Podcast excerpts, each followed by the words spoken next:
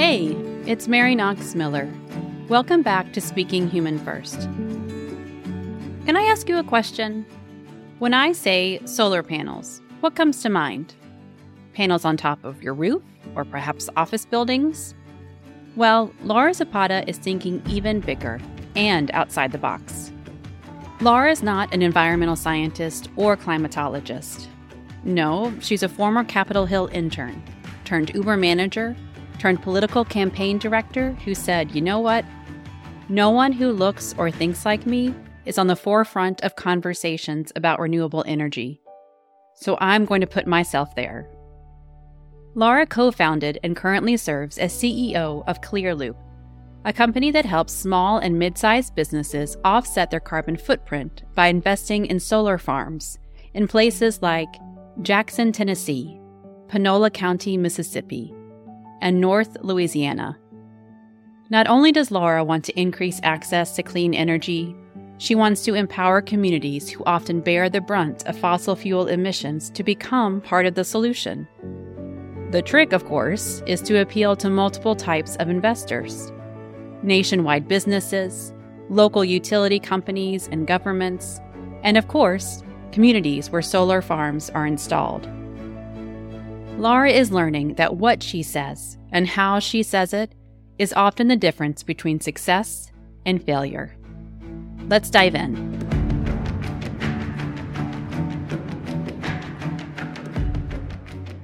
Laura, thank you so much for being here. Thank you for taking the time to speak with me about the environmental space that you are in, the passion that you have for improving not only our environment, but also access to clean energy. I am so excited to delve in. Thank you so much for having me. I'm so thrilled to have this conversation. Wonderful. All right. So, there is a lot of information out there when it comes to climate change. There's also a lot of information about all the options that are out there, all the things that people can do to feel like they are playing a part and playing a role in helping us improve our environment. You have had a very illustrious career across multiple disciplines. And at the moment, you've landed on co founding and being the CEO of an organization called Clearloop. If you could, please describe for me how you see the current status of the environment that we are living in right now and why Clearloop was a solution for you.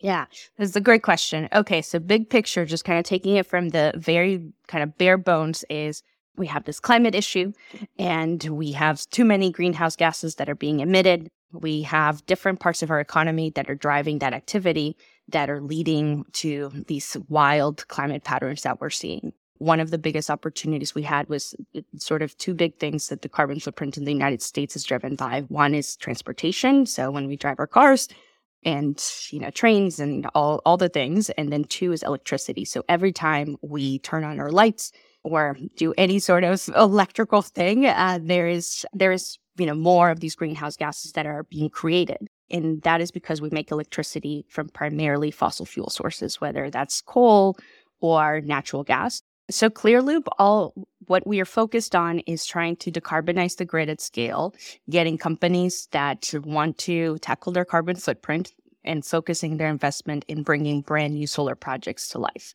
So the way we do that is basically we take their carbon footprint and we use that same equivalent amount of carbon footprint and basically build a solar project that will tackle that same amount. So it, it, it's an offset.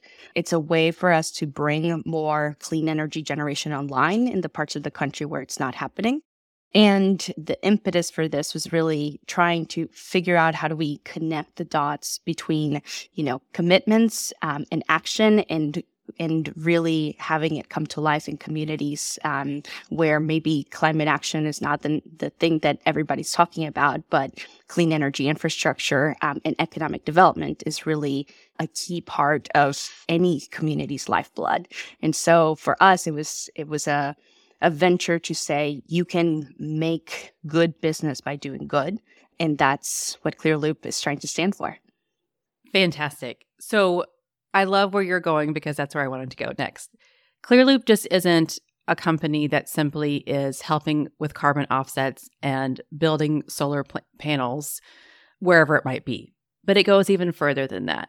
There is this underlying, which you have already just alluded to, but there is this sense of equity in your mind. There's this driver of making sure that everybody can have access because it's wonderful when large corporations build solar panels or green roofs, you know, right where they are in their building.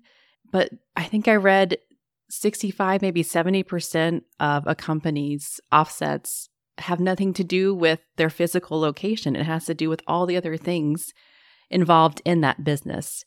So there's really two questions there. there's really uh, helping us understand why your solution needs to exist in terms of a solution for a company, and two, why you've established and created Clearloop in a way that's very intentionally focused on equity and access to clean energy in underserved communities.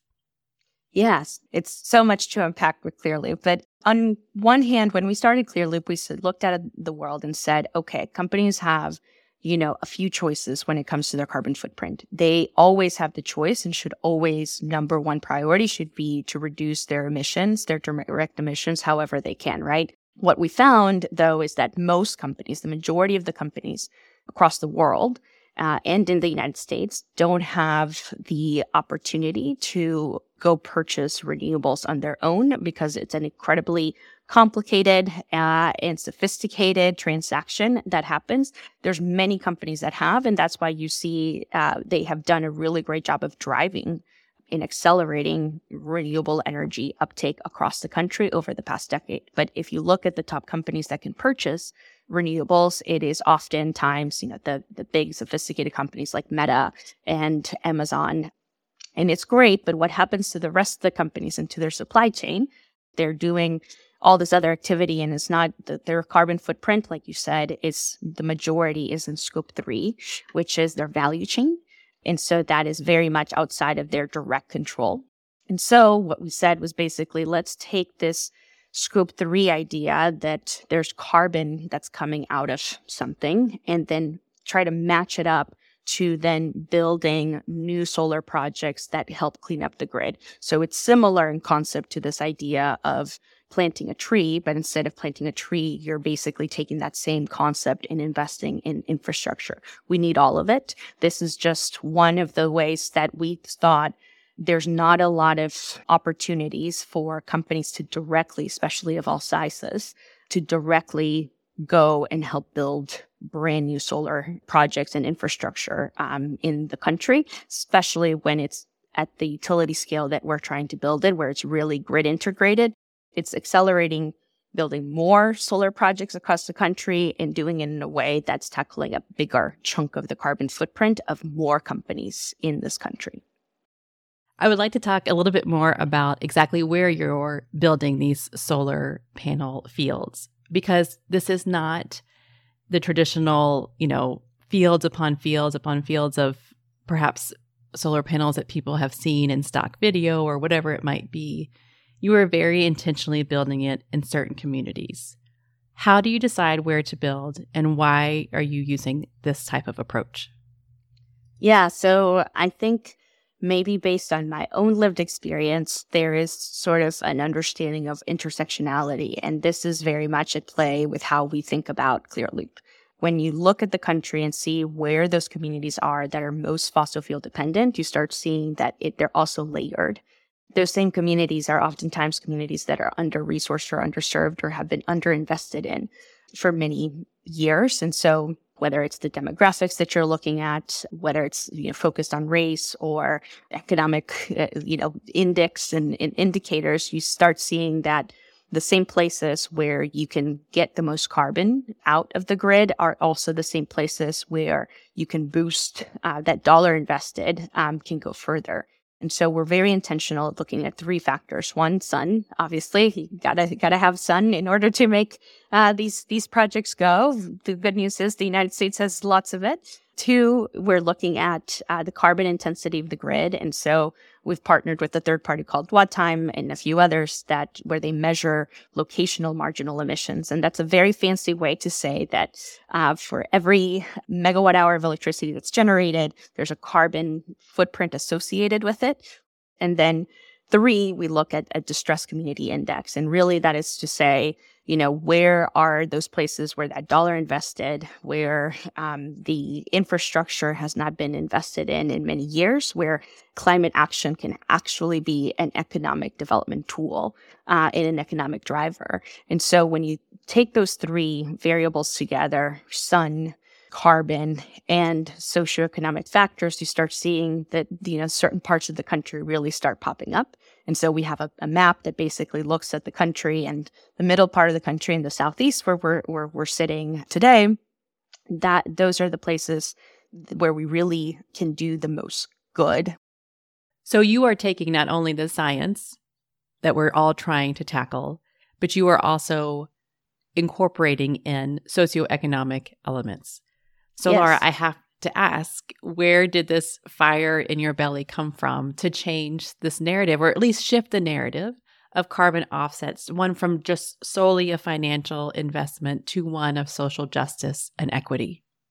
Yeah, I think for me, it's very much about what is the impact and what is that we're trying to do? What is the problem we're solving for? Um, and I think sometimes in the conversation, I didn't even see myself reflected in the conversations around climate change or climate action.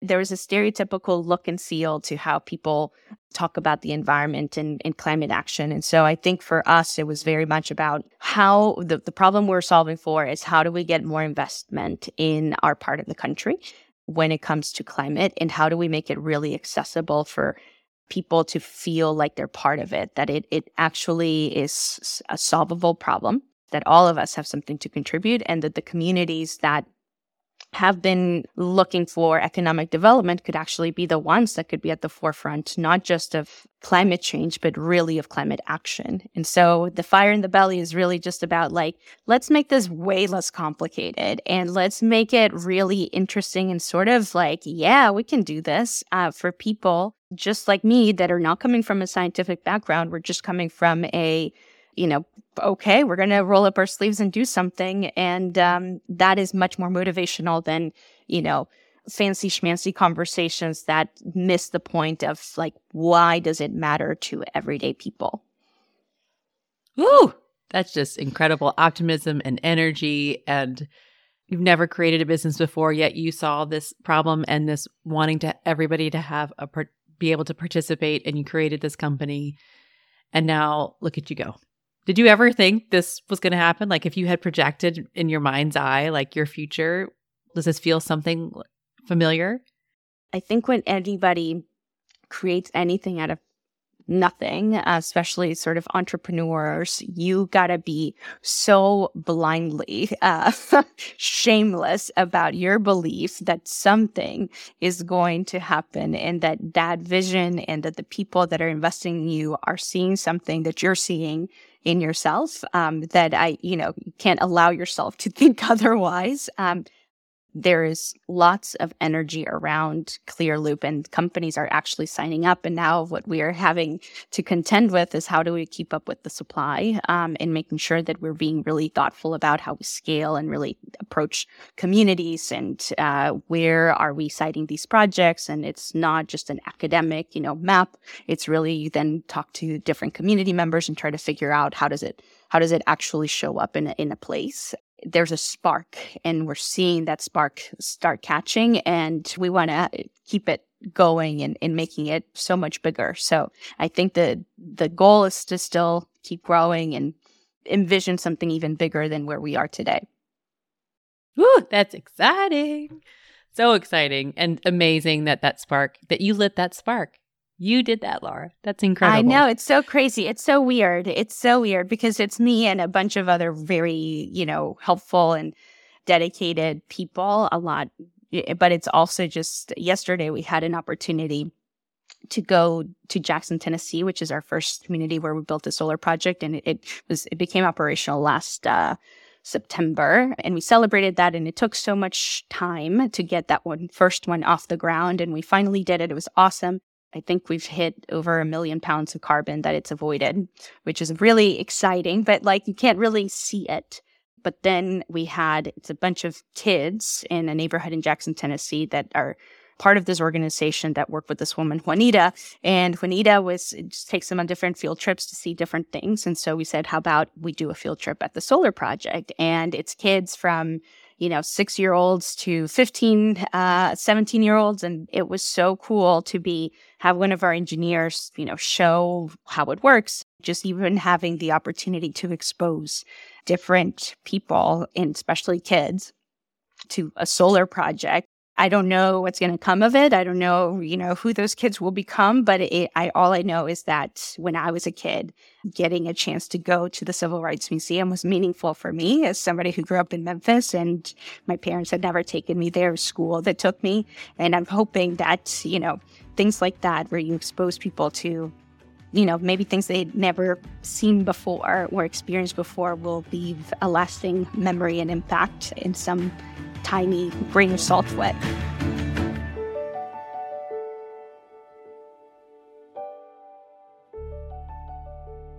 Okay, so Laura, fantastic. You are clearly well on your way. I want to shift gears for a little bit and focus in on more of your personal journey of how you've kind of come here and all the different barriers you have overcome. But before we get there, I want to do a quick lightning round of questions to just kind of shake things off, take a breath, and relax. Sound good? Sounds good. Okay, great. Laura, who is someone, past or present, and from any discipline who is inspiring you right now? Good question. And this may be super cheesy, but I'm very inspired by our interns. And I think that their drive and enthusiasm and excitement to just like figure things out is really inspiring. And I know people are like, oh my God, Gen Z, they're so wild. Um, but it's, it's actually really interesting to see, you know, these young people at work who are dedicating their summers or their semesters to like come figure something out with us and help us and really kind of bring their ideas and not be shy about that. I used to be the young person. I'm no longer. Um, and so it's kind of cool to see that there's a whole generation behind that is really engaged and eager to, to get to work. That's incredible. All that youthful energy. We wish we all could yes. always have it. Yes, Yet exactly. time marches on, whether we like it or not. Exactly. But it's it's this energy where it's not just like about them it's a very mature energy is what it feels like to me that it's not just like the me me me uh, situation that happens to all of us as young people um, but it's it's really thinking about like how is this affecting other people and what can i do about it it's it's really cool to see and that bodes well for i mean it's a it's a reflection on you and the company that you've built and the mission that you have and the intentionality that you have behind your mission so kudos to you because that's what you're attracting, right? Thank you. Okay, so for all the things that we're doing all all the time, all the days, building companies, you know, watching what's going on in the world, watching the science and all the things, you can't always be thinking. So what is your go-to activity to relax and not think?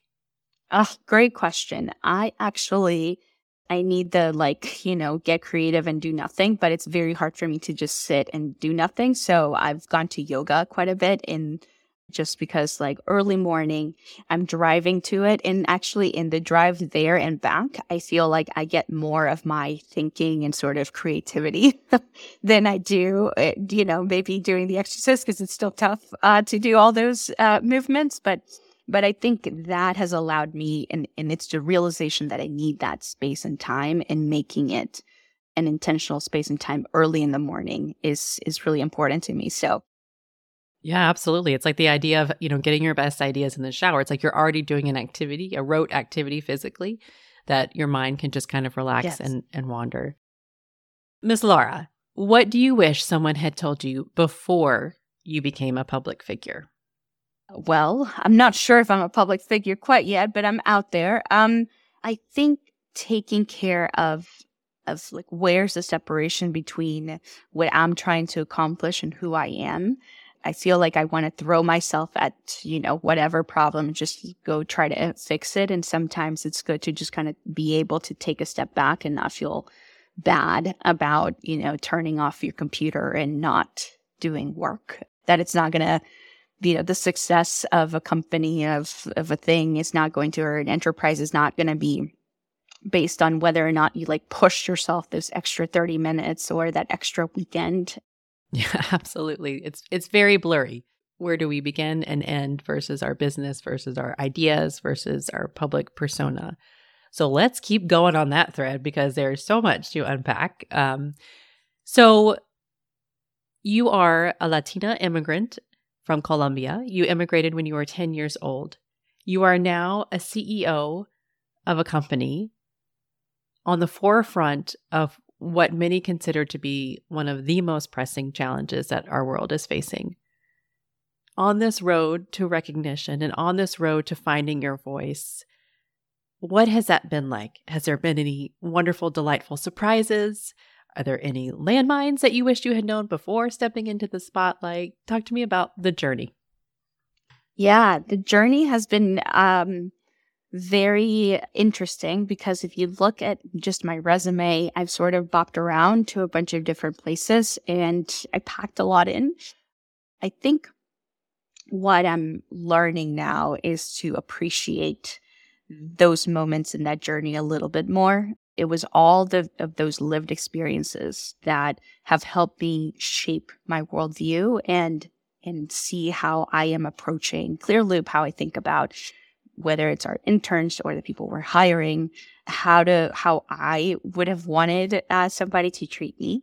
So even in the like very intense, stressful moments, you know, kind of taking a step back and trying to be true and authentic to who I, you know, very early thought I this should look like, um, or in who I should be, uh, who, how I should show up as a as a CEO and somebody building uh, something from scratch. That's helped me kind of think about how do you build trust? How do you build, you know, relationships that are long lasting? How do you, you know, how do you show up authentically and how do you don't just buy your own hype? Because when things get tough, you need to make sure that the person who you thought you were continues to be true, even when things are seem a little unsteady. I love that. And speaking of authenticity, being true to your message, embodying your message. One of, I feel like, the most powerful tools is communication. Communications has been a through line in your career in all the different positions that you have had. And now that you are trying to communicate out on behalf of a company, but also you as a person invested in improving the environment, there's no clear cut formula, right? Because every idea and everybody who shares them is different. So, how has your craft of communication and the way that you speak and show up changed over the years to be more effective? You know, being pithy and having clarity of message and what you're trying to accomplish is the hardest thing. But that is the most effective thing you can do. You know, really distilling a big idea into its parts and understanding where your audience is coming from is incredibly important. Early on, when we were starting with Clearloop, it was all about, okay, how do we make it really easy for people to get excited about, okay, help build more solar projects because we can tackle our carbon footprint. You know, what is the pithy way to say that, but then not have to go into this like long explanation about the challenges of doing more renewables or the challenges of working with uh, companies of all sizes. Like so I think for me, communications has been about how do we make it really easy to explain to anybody, whatever you're doing, so that they're like, oh, okay, I can get behind that. So whether it's in campaigns or, uh, you know, in the corporate world or in government, for me, it's been really about like, if I showed up anywhere and explained what it is that we're trying to accomplish, like, are people going to be like at least curious enough to want to find out more? And I think that's the hard thing because it's sort of meeting people where they are. And sometimes you, you know, people are coming from very different perspectives. Like we're talking about climate and we're talking about building solar projects in parts of the country where maybe climate change is not the topic of conversation. It's not the thing that everybody's on top of everybody's mind. And I think, you know, if we were honest as a society, it's probably not top of mind for most of us. I think it's about how do you make things really relatable to people? How do you make it so that it sticks and people are more serious? Like you want to kind of dig in a little bit more and don't make it so complicated. Um, but also how you do how you deliver it right like who is delivering that particular message is also really important how people come across that information is also really important. And I think that that's what we're seeing right now is like, how do you build trust? Who's the messenger and who's the best, most effective person or tool delivering that message? And sometimes is it not you? And sometimes it's not me. I've learned that sometimes it's not me. I don't have to be out front. And I think it's important as anybody who's started something, it's been important to say, you know, Clearloop is not just the Laura show. Clearloop is a, a, much bigger enterprise and idea and vision that has lots of other people behind it. Our parent company has been incredibly, uh, Silicon Ranch has been incredibly instrumental in ensuring that Clearloop, this idea, this vision really came to life. And so I think it's more about how do you make it so that people are buying into the idea and not just buying into you as an individual because it's not about you, the individual. It's not, you know, a personality contest uh, or a, a popularity contest. It's really about how do you drive an idea in its many different forms and deliver it appropriately to all the various audiences, whether it's consumers or corporates or communities. And um, that messenger may look different, and it's not always me helping people feel like they are part of something bigger than themselves. That it's yes. not just an exchange of commerce or money, but it's also in support of a mission bigger than them. Have you found that there are any levers that have had the greatest impact in helping your ideas scale deep? Everybody is comfortable in different mediums, whether that's video or photo or writing or whatever it might be. Where, based off of who you are and how you show up in the world, what levers have been most effective for you?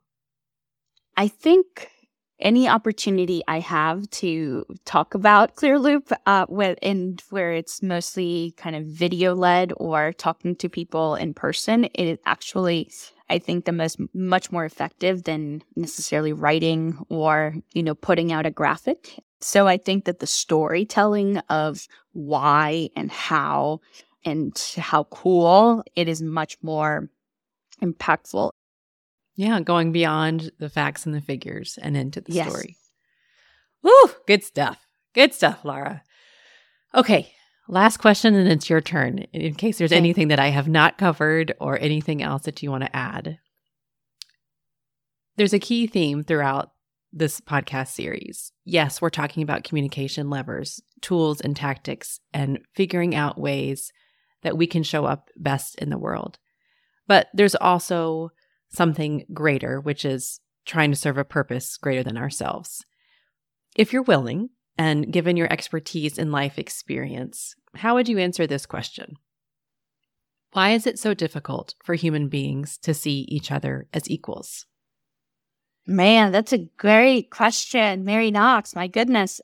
I think there is quite a bit of skepticism that the person that is showing up in front of me sometimes or in my screen is not who I assume them to be. And I think I, I have this saying that people are people. And I think it's just about like, how do you like kind of unmask instead of dig in a little bit more um, and try to see that the other person is just as much of a person as you, uh, that they may have different things that have informed how their opinion came out uh, about that is different from you. Chiseling away at that is all based on trust. I think it's the hard work that we have to do now that has been a lot harder now because we all have our digital shields up and have our little corners of the world that we all hang out with being conditioned to hear exactly what we think and how we should be thinking and how we should be opining on things. If I'm you know, I have a, a, certain political party, then I must think this way and it must mean that I experience life this way, as opposed to thinking about like, you know, there are lots of issues and things in this world, and there are definitely things that we can all agree on, even if it's just the, uh, you know, taste of certain foods or those bad smells that we don't like or you know just kind of like very basic things that we that that we can all kind of start putting down the shields, but it's very easy to have these very like fortified, like we, we fortified the shields with all of our different digital tools and ways that we can present ourselves to the world and how we're listening to ideas and who we're listening to and, and what we're supposed to think. The people conversation, the way that we've approached, we've tried to approach Clearloop is trying to figure out how do we have a conversation that is really about the stuff that is meaningful to the people that we're talking to. And I think when we're talking to different communities, you know, the things that are more important to them is just making sure that people, you know, continue to live and work and enjoy their little piece of the world uh, and that, you know, it's a thriving place where people want to grow up.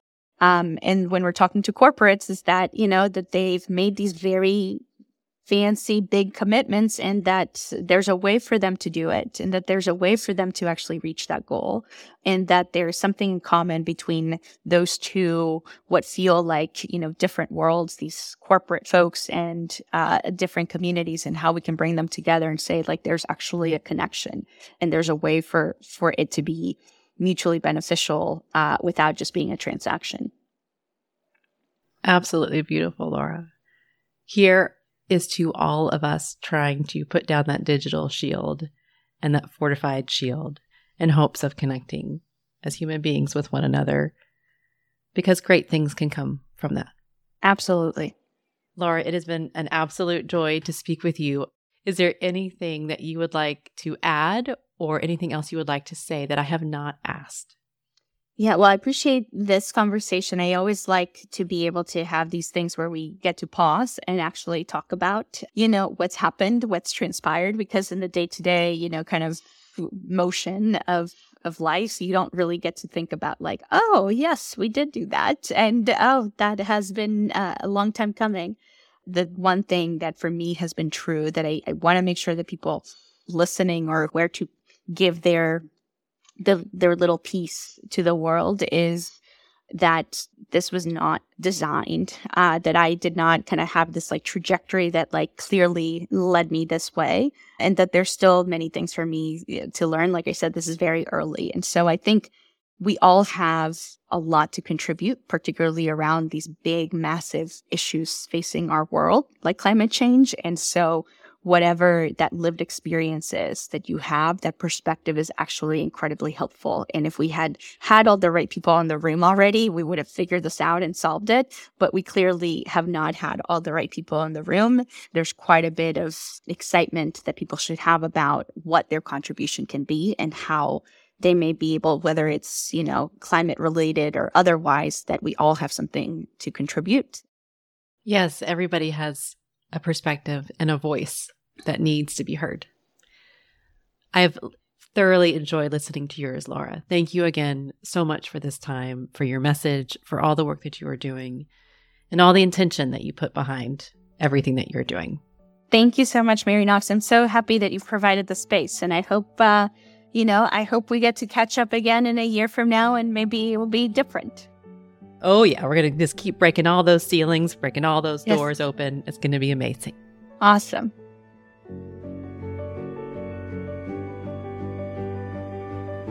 All right, you heard her. Your voice, your ideas, and your lived experience could be the key to solving intractable problems. So speak up, get into more rooms, and take a seat at the table. And when you step into conversation, as Laura said, Speak in clear, easy to understand words that pique curiosity. Help people see how they can be part of the solution. Yes, you'll need to adjust your message depending on who you're talking to, but you already have everything you need to contribute in a meaningful way. Like I always say, all you gotta do is show up as a human being. Simple, but oh, not so easy.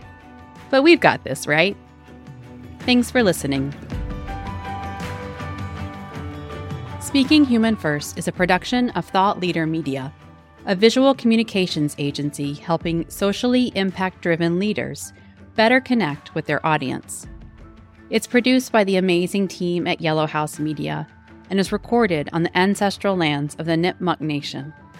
Many Indigenous peoples continue to thrive in this place, alive and strong.